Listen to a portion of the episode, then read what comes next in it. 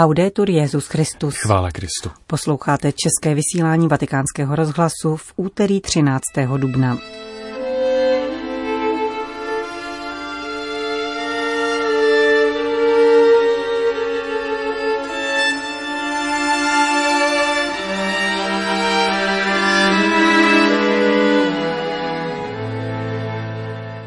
Papež poslal list do Avily. Před 35 lety Jan Pavel II. Navštívil římskou synagogu. Arménie je papeži vděčná za pozvednutí hlasu v obhajobě země. Příjemný poslech přejí Petr Vacík a Johana Bronková.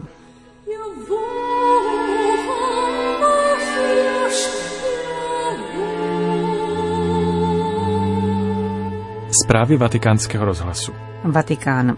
Dnes uplynulo 35 let od historické návštěvy Jana Pavla II. V římské synagoze. Současný vrchní rabín Říma zdůrazňuje, že toto gesto ze základu změnilo vztah mezi Židy a katolíky.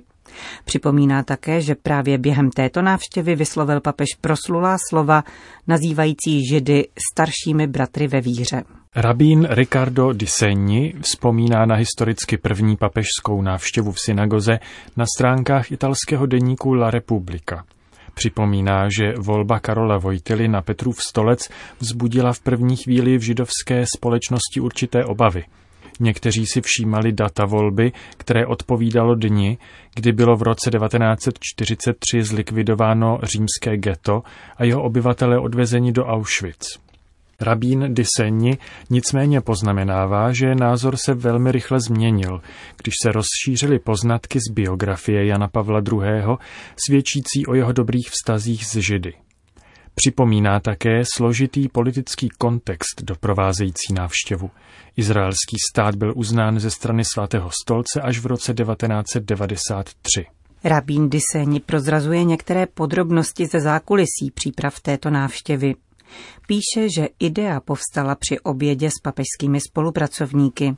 Tehdejší římský rabín přijal návrh na návštěvu s velkým překvapením, ale také jako výzvu.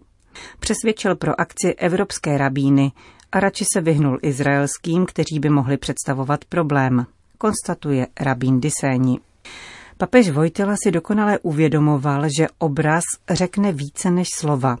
Jeho obětí s rabínem Eliem Toafem se stalo ikonou této návštěvy, která způsobila, že dosavadní nedorozumění v oboustranných vztazích začala mizet, vzpomíná di Seni. Ve stopách Jana Pavla II. Pokračovali také jeho nástupci. Benedikt XVI. Navštívil římskou synagogu 19. ledna 2010 a papež František o 6 let později. Vatikán, Španělsko. Avilský biskup monsignor José Gil Mayo obdržel poselství papeže Františka v souvislosti s Mezinárodním kongresem o svaté Terezii z Ávily, který připomíná půl století od jejího vyhlášení učitelkou církve. Třídenní kongres zorganizovali katolické univerzity z Ávily a Eichstättu Ingolstadtu spolu s bosými karmelitány. Papež v listě vyzdvihuje aktuálnost odkazu ávilské světice, která k nám nadále promlouvá prostřednictvím svých spisů. Její poselství je tak přístupné všem lidem, píše František. Pokud je tedy poznáváme, kontemplujeme a dáme se přivábit krásou jeho slova, může v nás vzklíčit touha potom, abychom se ubírali cestou k dokonalosti. Papež František označuje ávilskou mističku za výjimečnou ženu a příklad mimořádné úlohy, jakou ženy zastávaly v dějinách církve a společnosti. Jak dále zdůrazňuje, navzdory 5 stoletím, která nás dělí od její pozemské existence, plamen, který Ježíš zažehl v Terezíně srdci, nepřestává v tomto světě zářit a ustavičně potřebuje nové, odvážné svědky, schopné překonávat veškeré bariéry. Papež proto povzbuzuje účastníky zmíněného kongresu, aby se nadále hlouběji seznamovali s učením ávilské světice a šířili je ve světě. Vatikán. Emeritní papež Benedikt XVI. Brzy oslaví 94. narozeniny. Navzdory pokročilému věku Benedikt XVI. Pozorně sleduje dění v církvi v Německu, informoval jeho osobní sekretář arcibiskup Georg Gänswein. Podle arcibiskupa Gänsweina jsou emeritní papež a současný papež v dobrém a aktivním kontaktu. Setkání papeže Františka a Benedikta, obvykle v klášteře Mater Ecclesiae, jsou vždy mimořádně důvěrná. Podrobnosti o nich znají jen oni sami. Samozřejmě jsem si nikdy nedovolil ptát se žádného z nich na obsah jejich rozhovoru, řekl arcibiskup Gänswein, který je zároveň prefektem papežského domu, v rozhovoru pro španělský týdeník Alfa i Omega. Benedikt XVI. Reflektuje situaci církve v Německu, kde v současné době panuje napětí a zmatek, dodal arcibiskup Gänswein bez bližších podrobností. Emeritní papež vnímá nedostatek jednoty v mnoha základních aspektech víry. Bohužel v německém episkopátu chybí jednota, což je třeba co nejdříve vyjasnit, pokud se chceme vyvarovat závažných důsledků jak pro víru, tak i pro církev v Německu, řekl arcibiskup Gänswein pro španělský časopis. Vyjádřil se také k častým pokusům o hodnocení papežů, které označil za stejně pochopitelné jako nepřípadné. Kritériem takovéto klasifikace totiž nemůže být jejich popularita nebo jakýsi společný jmenovatel, ale jedině svědectví, jaké dávají o Ježíši Kristu, jediném spasiteli světa. Připomněl, že každý papež má svůj vlastní charakter, jinou intelektuální a duchovní formaci, vychází z jiných zkušeností. Tato různorodost ukazuje, že žádný z nich není nástupcem svého předchůdce, nýbrž nástupcem Petrovým, poznamenal arcibiskup Gänswein. Myanmar. Kardinál Charles Bo v poselství u příležitosti svátku Božího milosedenství vyzval své spoluobčany, aby odmítli cestu nelidskosti, brutality a sebedestrukce a vydali se na cestu milosedenství.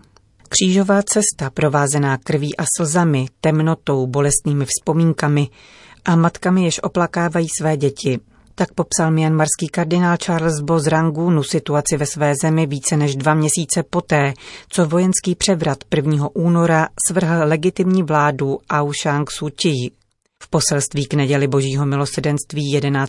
dubna kardinál připomněl, jak převrat a krvavé zásahy bezpečnostních složek proti demonstrantům zhoršily již tak neutěšenou situaci v zemi způsobenou pandemií COVID-19. Podle údajů Asociace pro pomoc politickým vězňům zveřejněných v neděli mají bezpečnostní složky na kontě 706 mrtvých. Nevládní organizace uvedla, že skutečný počet obětí může být mnohem vyšší, protože mnoho případů čeká na ověření. Kardinál Bo, který je předsedou katolické biskupské konference Myanmaru, poznamenal, že církev byla vtažena do boje lidu a provází ho v jeho krvi a slzách. Procházíme křížovou cestou, řekl. Pro mnohé z vás se její 13. zastavení, kde naše matka pláče nad mrtvým tělem svého syna, stalo skutečností. Žijeme v zemi, kde stovky matek žijí s neutěšitelnými slzami a jejich srdce jsou zraněná, stejně jako naše matka Maria, pohledem na své syny a dcery, kteří jsou mučeni a zabíjeni. Dodal arcibiskup Rangúnu spolu s prosbou o útěchu pro ně skrze milost proudící z Ježíšova srdce. 72-letý kardinál poukázal zejména na lidské utrpení v Mýtkyně, hlavním městě kačínského státu na severu země. Právě tam 28. února sestra Annu Tang z kongregace svatého Františka Xaverského ohromila svět, když odložila všechen strach, poklekla před ozbrojenou policií, prosila, aby neubližovala pokojně protestujícím mladým lidem. Svět s úctou sledoval velké obětavé svědectví před tsunami zla, dodal kardinál Bo, s tím, že její gesto vedlo mnoho lidí k novému pohledu na katolickou církev a řeholní život. Prosté skutky velkorysosti září z temnoty velkou silou, řekl kardinál, který je zároveň předsedou Federace asijských biskupských konferencí. Jako protilátku na temné časy Myanmaru kardinál Bo vyzval k dobrým skutkům, slovům a modlitbám, k nimž Ježíš nabádal ve zjeveních svaté Faustině. Kardinál Bo vybídl věřící, aby se místo cesty brutality, nelidskosti a sebedestrukce staly nástroji míru podle vzoru svatého Františka z Assisi a ujistil, že každou temnotu překonáme Ježíšovým světlem. Situace v Myanmaru nadále budí obavy. Znepokojivé zprávy přicházejí z Kačínského státu, kde jsou kostely vystaveny násilnostem ze strany armády při pátrání po povstalcích a podvratné činnosti.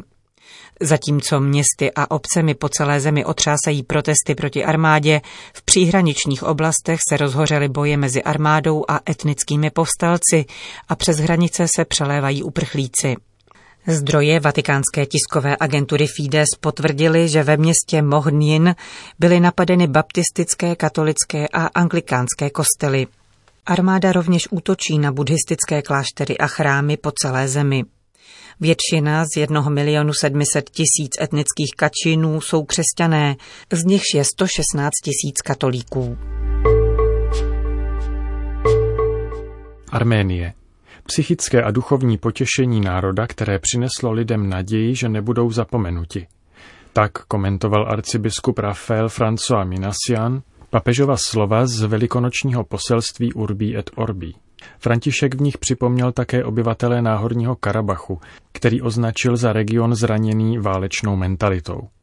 Válka je výrazem psychické slabosti člověka, je výsledkem nedostatku vzájemného porozumění, přerušení kanálů dialogu, nemoci diplomacie a odmítnutí respektu k právům souseda, říká ordinář Arménů ve východní Evropě. Jedině v pokojné atmosféře, svobodné od kladení vlastních zájmů nade vše ostatní, je možné nalézt mírové řešení. Neúspěch na této cestě nezadržitelně spěje k ozbrojenému konfliktu. Arcibiskup Minassian zrekapituloval události minulého roku. Arménie se musela potýkat nejen s pandemií, ale také s válkou v Náhorním Karabachu, ve které byla azerbajdžánským protivníkem poražena. Po 6 týdnech bojů došlo 10. listopadu minulého roku v Moskvě k podpisu dohody mezi arménským premiérem Nikolou Pašinjanem a azerbajdžánským prezidentem Ilhamem Alijevem, která rozdělila území a bez tak oslabený region uvrhla do ještě větší bídy.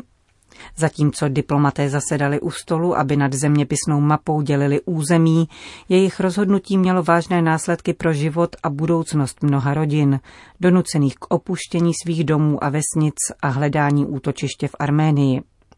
Místní církev prostřednictvím charity pomohla v posledních měsících 14 000 rodin. Platila za ně nájem, poskytovala potravinovou a lékařskou pomoc, starala se o matky s novorozenci. Většina rodin je rozdělena na ty, kdo zůstali, aby bránili domy na územích předaných Azerbajdžánu, a ty, kdo odešli. Panuje velký zmatek a v situaci se těžko orientuje. Mnozí si kladou otázku, zda se vracet domů nebo zůstat v Arménii.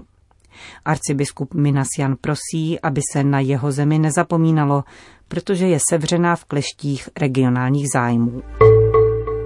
Londýn.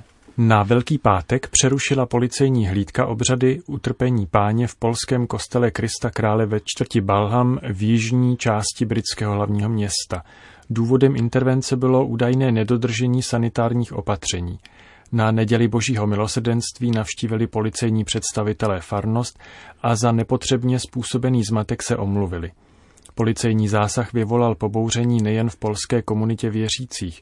Podle mínění mnoha komentátorů policie značně překročila své pravomoce a domáhala se zachování již neaktuálních předpisů. Hluboce litujeme toho, co se stalo. Naším úmyslem je pouze ochrana a podpora obyvatelstva během pandemie, uvedl komisař Andy Vadej v závěru dopolední mše v Balhamském kostele. Vyjádřil naději, že návštěva ve farnosti a omluva budou počátkem nových vztahů s komunitou při kostele Krista Krále. Omluva byla farním společenstvím pozitivně přijata. Farníci vyjádřili uspokojení, že jejich protest nezůstal bez odezvy. Místní kněz zdůraznil, že neoprávněný policejní zásah a mediální šum, který vyvolal, byl pro věřící velmi bolestnou zkušeností. V duchu evangelia rádi podáváme ruku policistům a chceme s občanskou správou budovat vztahy založené na úctě a respektu k našemu právu na svobodné praktikování víry, uvedl otec Vladislav Vyšovacký. Končíme české vysílání Vatikánského rozhlasu. Chvála Kristu. Laudetur Jesus Christus.